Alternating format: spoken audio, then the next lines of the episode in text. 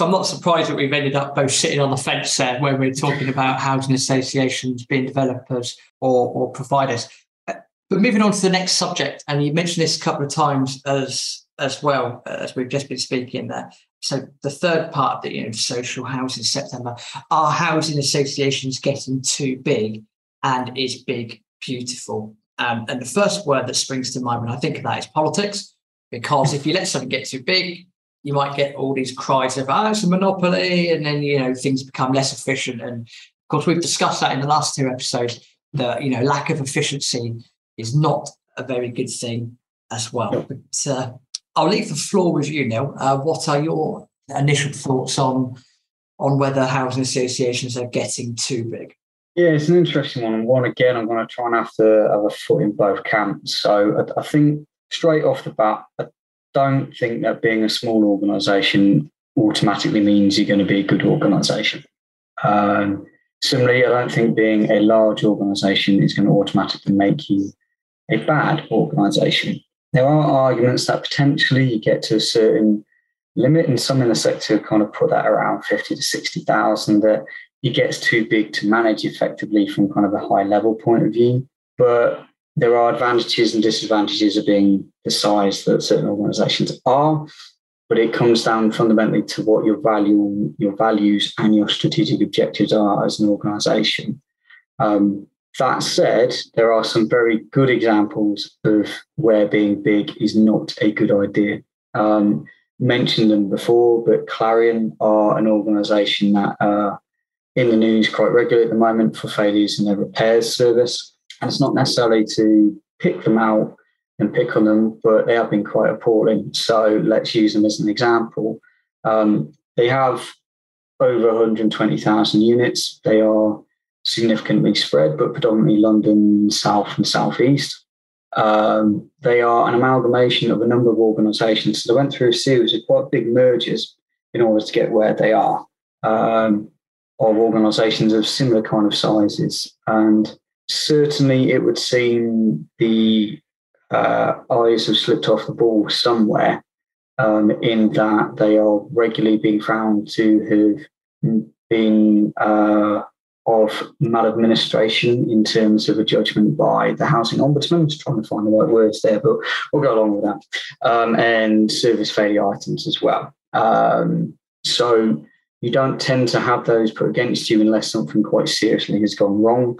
Um, part of the social housing inquiry that is currently going on in House of Commons was as a result of some of the issues that have been raised relating to some of their stock um, Kwajo, um, who his surname eludes me, so deep apologies on that. But it, he, he's known on Twitter as Kwajo Housing, who was a, a student uh, whose father passed away, was living in social housing, had numerous outstanding issues with the quality of that property, has now become somewhat of a campaigner. Um, basically embarrassing housing associations and local authorities where they are providing poor quality um, social housing, particularly where disrepair is an issue. So, be it cockroaches, be it mold, be it water flowing through electrics, um, he's been out there filming it, naming and shaming. And again, this is housing associations and local authorities, so it's not just on housing associations. A number of the housing associations that he raises are quite large organisations.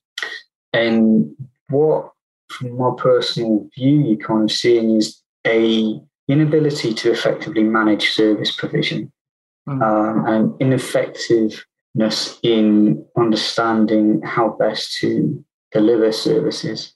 Some of this will be historic. I think some of it's going to be system related. Um, if you think most housing associations are small to medium enterprises, they will be using technology, particularly when it comes to the main databases for the uh, housing information, so housing management systems, the more technical term, um, that don't necessarily talk to each other when you merge. Um, this can have a load of issues in terms of how you effectively run your services. You can be concurrently using different systems, telling you different stuff if you haven't got that system right. Um, it feels like a number are kind of hitting a level in terms of stock that they can't in fact effectively manage that. And it's becoming an issue that you can't just get round by a lot of manual work and kind of putting your nose to the grindstone. So, on the one hand, I think there is an argument that some large housing associations aren't performing where they should be under the new regulatory environment. That's going to come out very clearly because they're going to have to publish performance related information. Um, they're going to be more susceptible to proactive regulatory intervention, which will lead to further public divulging um, of where they're at from an organisational point of view. Um, but I think also we just haven't had the right people in the right positions to manage these services. Now, we're great as a sector at promoting from within. Um, we pride ourselves in developing staff and putting time and money and effort into improving them. But sometimes you need to go out of sector in order to get the right people. And it's not that we don't, because a number of chief execs have had no experience working in the sector prior to moving over. But sometimes in kind of head of service or maybe director level or group director, we haven't quite appointed the right people. And that starts to flow through in terms of their competencies in managing a highly complex and evolving um, situation. That being said, being small doesn't absolve you of any of those problems. It just means they're on a smaller scale and less obvious if things go wrong. Mm-hmm. So if you have an ineffective housing service or an ineffective repairs service where you own 50 units, if things go catastrophically wrong, you have 50 units you've got a problem with. If you own 125,000 units, like more or less Clarion does, and 3% of those have gone catastrophically wrong, you're already in a much far bigger numbers game. Um, so the likelihood of being drawn to the attention of, of the wider world is higher, more significant. So there could potentially be an argument that we point the finger at larger housing associations because it's more it's easier, more likely to find failure in them than the smaller ones. But at the same time, I think there are very significant logistical system-based challenges that these organisations that are facing, and frankly, not succeeding at, which is why we're seeing some of the net results that we are. I think on that, first of all, kudos to that chat that's going around naming and shaming. I think that's mm. that's a very important thing to do. And I'm going to tar, sorry, I'm going to put social, all housing, I'm going to put in the same conversation here because I think mm. it's, you know, when you look at private landlord, road landlords. As well, um, you know, a lot of the sort of good law abiding, you know, landlords, whether they're social housing, whether they're private housing, you know, we try and do our best. You know, we don't mind a bit of regulation. Um, I think there's probably normally a point where there's too much regulation. I think that then, you know, can change the dynamic. But yeah, best example uh, I could think of is electrical safety test, periodic electrical safety test. Great idea, genius, absolute genius. Totally agree with it. I haven't got an issue with that. Thumbs yeah. up, absolutely. Um, but it, you know, sometimes it always does seem to be the case where you know you get all this regulation coming, and you know the better housing associations or private landlords, etc., you know, try their best to keep up. But it always seems, whether it's a media thing, that when there's a slap on the wrist to be had, it's always those people that get the biggest slap on the wrist, whereas the more hmm. rogue people, businesses, seem mm. to almost get away with a bit more. That that's my perception. Is that something that you would tend to agree with from your experience or disagree with? It's, it's interesting in the social housing sector. As you mentioned in the, in the previous podcast around regulation, there are certain things that the regulator just isn't able by law to get involved with, and you would like to see. I think certainly, had we been in the proactive environment that is coming from April 23, Clarion would be in deep trouble. Um, I, I honestly can't see from an external point of view how they can't be. Um, more generally, I think there is a point where people just they do so much that it's almost like, well, how do you deal with it? Whereas it's easier just to get someone on a minor infringement and kind of put an enforcement notice placing. There's some very interesting research actually on on the private rented sector in, in terms of how the experience both for landlords and for tenants can vary so drastically between local authority because obviously regulation from the kind of enforcement point of view, policing point of view, is local authority based. There is no national body as there is for social housing. So if you live in Warwickshire, you might get one experience where if you live in Sussex, you might get another. And, you know, certainly just from an end user point of view, that can be very frustrating. For, for social housing, ironically enough, even though there is a single regulator and a national one at that, you can have similar experiences. Um, so yeah, it's I think it's frustrating wherever you see people not adhering to what they should be, and others suffer as a consequence. Um, and I think naturally we are sympathetic to the, the little guy on those things. Um, but you'd want to see a fair application of the rules and the law as as required, I guess. Perfectly understandable. I guess, uh, yeah, I don't have any sort of other comments apart to apart from to waffle on. Uh, I have I have made a note here. Uh, law of diminishing returns. So I'm sure you're familiar with that. And to me, that again, I think that highlights what we spoke about in the previous episode and what we'll speak about here. Is that more than likely there is going to be this sweet spot of amount of units owned where you know that there, there is a number that's good. I, I, remember ages ago a couple of sources for private landlords was the number 19.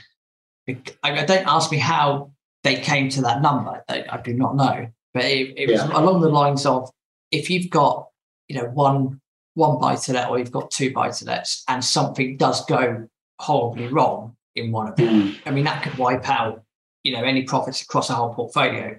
Whereas yes. if you then have too many units, and again, sorry, Clarion, hopefully legal people aren't listening to this because probably the episode will get banned or something like that. Apologies. Um, but if you have 125,000 units, mm. you're going to have a lot of stuff go wrong. Whereas, yeah. again, I think they worked out a formula where 19 was a sweet spot. Anyway, by the by, law of diminishing returns. So if you mm and sorry to put you on the point, you don't have to answer this if you don't want to, but if you, in an ideal world, what would you say from your experience would be a, a good number of units for a housing association to be able to, you know, effectively and efficiently manage? Yeah, it's a tough one. I mean, I work for an organisation that has two and a half thousand units spread across Birmingham. And the organisation I work for now is 46 to 48,000 units spread across a hundred or more local authorities. Um, what I remember from working in the former is that you were always doing multiple jobs and you were always scrabbling around, and no one was truly an expert. I mean, they were very smart, knowledgeable people and good at their job, but you had to have many hats on. I mean, my first job in the sector was as a business improvement and communications officer. Um, in layperson's terms, I was undertaking service area reviews. I was leading the complaints um, service, but I was also writing the staff newsletter, updating the website, and helping create content for the annual report. Um, which you know, great because your Monday, your Tuesday, your Wednesday, Thursday, and Friday were completely different. But it's kind of an example of the multitude of roles that you need to do. Um, I think you do need a certain level of size to enable specialism. With specialism comes enhanced competency. It's not that someone who is doing multiple things can't be competent, they very much can, but it enables you to have a greater focus on what you need to deliver and potentially deliver it more effectively. It also shelters you from worse storms, as you mentioned earlier. You know, you got a couple of units and one of them goes sideways, well, then that's potentially you done as a business. Mm-hmm. Whereas if you can spread the risk, you've got more of an opportunity to to ride out any individual issues that occur. From a, and this is purely a gut feel, but somewhere circa 50 to 60,000 units does feel like the right balance of size, scope, connectivity to locales, and ability to do your job. Um, the, the, sector does have to provide value for money um, uh, assessments each year. Um, we have certain metrics that we have to submit to the regulator on just to show where, where we are. And nominally kind of show you know who the better the more efficient performing organizations are. But it always comes out as a bit of a mixed picture because depending on the nature of stock it has a massive impact. Again the organization i work for first um, a large amount of their stock was pre-victorian or well pre-1910 not pre-victorian so was victorian. Um, which meant you spent a significant amount of money on repairs and maintenance because they absolutely, you know, weed out heat They were paying to uh, maintain. For some reason, the procurement structures previously was just buy what was ever in, so you had no consistency or efficiencies on your stock because you could have one block with four different types of toilet cistern in it. You know, all these nightmares that you, that you have um, in terms of being efficient. Um, but you know, it, it didn't do anything crazy in terms of development. It wasn't just you know burning cash left, right, and centre on on frivolous things. It just had a deeply costly stock profile. Um, so there are external factors that can impact. Now you could say, well, they could just sell that stock and move elsewhere, but if most of your stock is of a profile and it means you're withdrawn from the localities that you want to operate, in, which are core to you as a business. Well, to some extent, to intents purposes, you, you kind of have to take that on the chin. So it can be a complex picture, but you do see the bigger errors coming through with those who are in 90 to 120,000. Again, whether that's just because of the law of averages um, or whether it's because they are genuinely not efficiently and effectively run and governable in the way that smaller organizations are. No, can't quite tell, but certainly 50 to 60,000 feels like a, a good cap. Just a little anecdote, we were talking about old Victorian properties. I remember someone ages ago saying to me that the um, that they're built so well, which, which is true. They're saying to me that they're built so well that even the Wi-Fi has to knock to ask if it can go into the room next door, just because of how you know, built like a brick house. They are um, solid, yes, very solid. Yeah, uh, absolutely. So somewhere around fifty to sixty thousand would probably be the ideal number. We yeah. also established that you can, you, you know, you do have your bigger housing associations out there, and you know they're in hot water potentially moving forward. But you could also be in equally as hot water, even if you've only got a few units at, at yeah. the other end of the scale. And really, you know, there's a law of diminishing returns there. And also like what you said about specialization. I just Adam Smith was the first thing that comes to my mind. Wealth of hmm. Nations, mm. the old pin example of you know yes. pinheads and all that sort of stuff. So there is there are elements there. Um, just tackling the second part of the question, it is hmm. big, beautiful. Um, I, I mean, that can mean a multitude of things to a multitude of people. And I'll drop you in here. You're the one that suggested uh, that question. So, um, it, what do you mean by is big beautiful? I think the key thing here is understanding is being big central to your aims. So, if you see your aim as going back to the other episode, are you developer or provider? You know, if one of your core aims is to develop and to build as much social housing as you physically can per year, grinding through, whilst having a slightly stripped back service offer. If that is beautiful to you, then, you know, in the eye of the beholder, great, you know, that's not a problem at all. If beautiful to you is having really locally focused, grounded organizations where you are central to that community, almost becoming another arm of the welfare state, which frankly, to because of some of the reforms that have happened over the last decade or so, has been the case for a number of organizations then your priority probably isn't building as many units as it is. It might be to build a few, might be to acquire a few, but actually you're going to shift your investment into that local community. So it'll be providing employment support services, mental health services, um, soft skills training, um, debt and management advice services. Um, that would be your core. So in that instance, big would not be beautiful.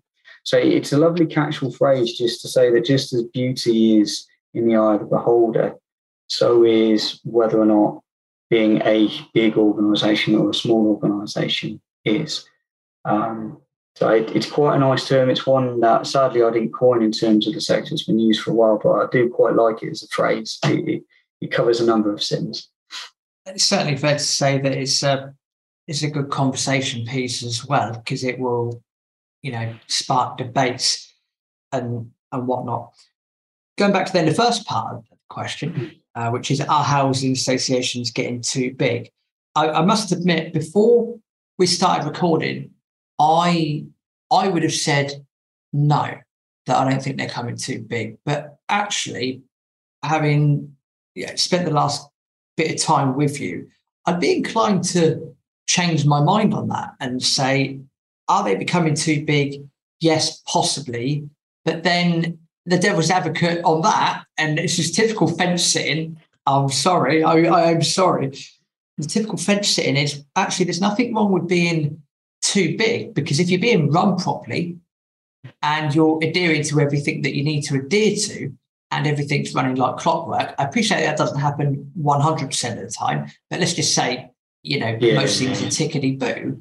Then actually, there's nothing wrong with being the biggest housing association in England because if you everything's being run properly, happy days. Uh, yeah, well, one hundred percent. Certainly, the approach I uh, I kind of had, which doesn't always endeared me to to everyone, but I think yeah, if if you're well run, size is immaterial. Uh, the issue is that the bigger you are and the worse that you run, the bigger impact you're going to have on people. Um, so that is where we, we have an issue. I think probably part of the issues we're seeing in the sector is just the speed at which these new organisations have been created. Um, and I would love, there was an absolutely brilliant report that came out from the Housing Corporation prior to becoming the Homes and Communities Agency, which kind of looking at mergers between organisations and their impact, which is a big part of my um, my undergrad thesis. Uh, I can't for the love nor money find it, which really drives me nuts because it's gone to the National Archives it's disappeared. But noticing the speed and frequency with which organisations have merged is definitely increased since the year 2000 quite significantly. Um, and I think it's only ever going to go that way realistically. Um, so if you're seeing at the moment organisations of this size showing quite significant growing pains, because that's what largely we're talking about here is an organisation's doubled in size and doesn't quite know its left arm from its right. It's like when you, you see a, a baby or a puppy trying to work out, oh, these are legs. Well, what are these doing? Um, the issue is it's not a puppy's legs that need to get themselves in order. It's a multi-billion pound organisation hmm. uh, that is having people with raw sewage come up their toilet, you know, so big impact there. But you need to balance it. You need to understand, you know, what your appetite is, but what you're able to take on. And I think some of these organizations haven't done that. And that's where I would be critical. So instead of merging with a, a similar size organization, merge with someone that's a quarter your size, manage that change, manage that growth, and then you'll be in a better position um, because I think certainly from the likes of Clarion, maybe even to a smaller extent Peabody, where you've had very similar sized organisations kind of come together to, to be these behemoths, um, you, you are seeing the natural aches and pains of that growth and trying to assimilate different systems, processes, HR policies, repairs policies, um, and, and, fundamentally getting the data in one place where you can use it effectively to manage your your, your processes. So yeah, I would certainly think that as we kind of started with, being big isn't necessarily a problem. It's about being effective, and that's immaterial to size in many ways. And that, that probably that comment probably doesn't just apply to housing as well. So we, we've ticked a, a number of boxes with that. Thank you for that. That's um, no absolutely superb. I mean, I'm sorry, I laugh about that, but actually, that, you know, that's quite an interesting point on, on a number of spectrums, uh, regardless. So I think that sums it up, to be fair, Neil. Um, I, I, have no other words to put on, on that.